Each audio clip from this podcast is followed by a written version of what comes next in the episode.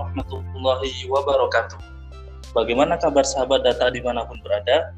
Semoga kita semuanya dalam kondisi sehat walafiat dan selalu dalam lindungan Allah Subhanahu wa taala. Amin ya robbal alamin. Alhamdulillah, pada hari yang berbahagia ini, saya akan menemani ruang dengar Anda pada beberapa menit dalam podcast Kicau Kenari. Insya Allah, pada kesempatan kali ini, kita akan membahas terkait Sopo. Apa itu Sopo? Kenapa ada Sopo? Dan bagaimana pelaksanaan Sopo?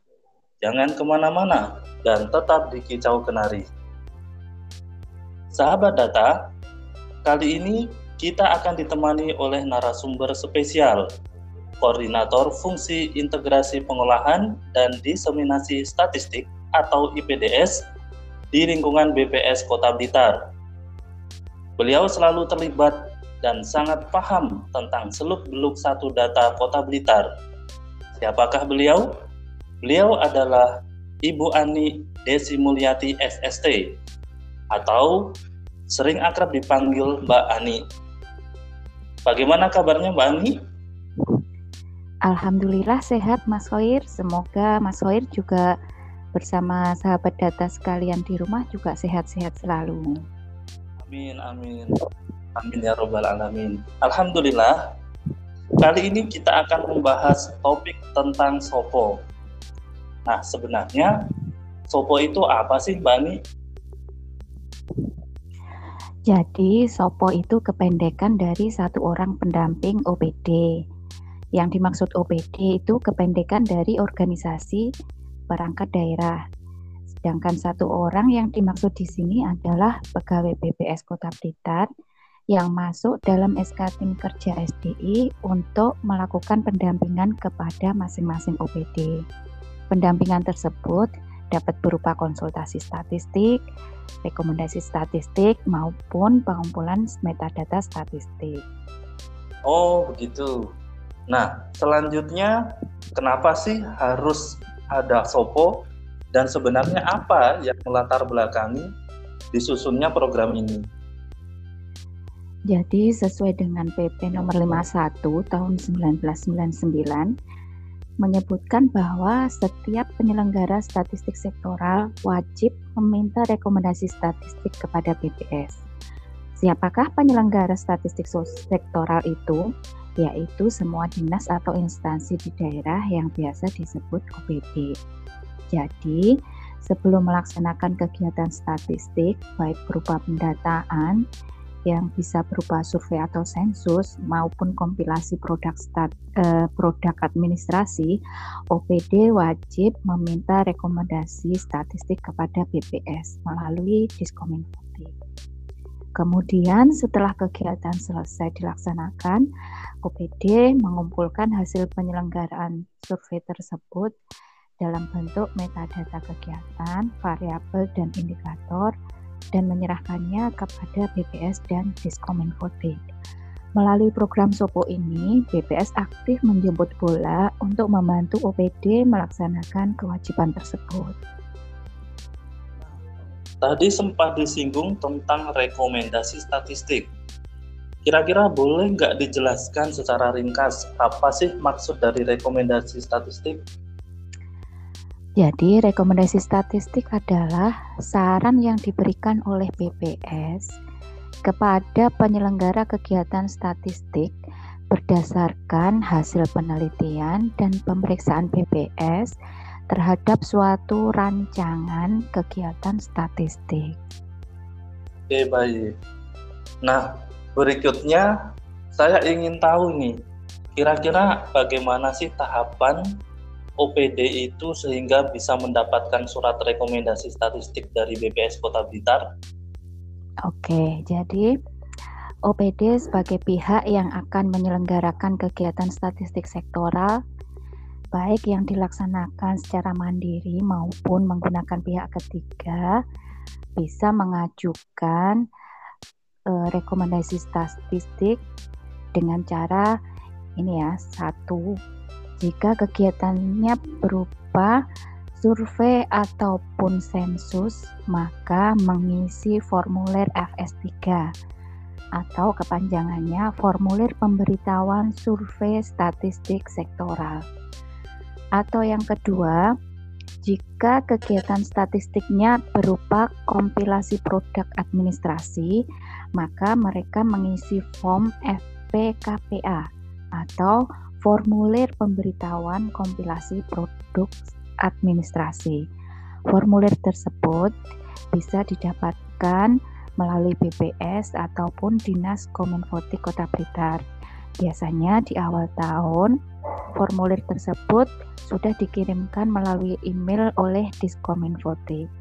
Form tersebut berisikan rencana kegiatan statistik yang akan dilaksanakan, mulai dari nama kegiatan, jadwal kegiatan, cara pengumpulan data, metode penarikan sampel, proses pengolahan data, analisis, hingga diseminasi statistik. Setelah mengisi form FS3 atau FPKPA, OPD bisa mengirimkannya uh, kepada Kominfotik. Kominfotik akan mengentri form tersebut ke dalam aplikasi Romantik Online. Selanjutnya, BPS akan meneliti dan memeriksa pengajuan tersebut kemudian memberikan rekomendasi serta saran uh, dan masukan apakah kegiatan tersebut layak atau tidak untuk dilaksanakan gitu. Oke, baik Mbak Ani. Sekarang sudah paham terkait rekomendasi statistik. Nah, berikutnya tentang metadata.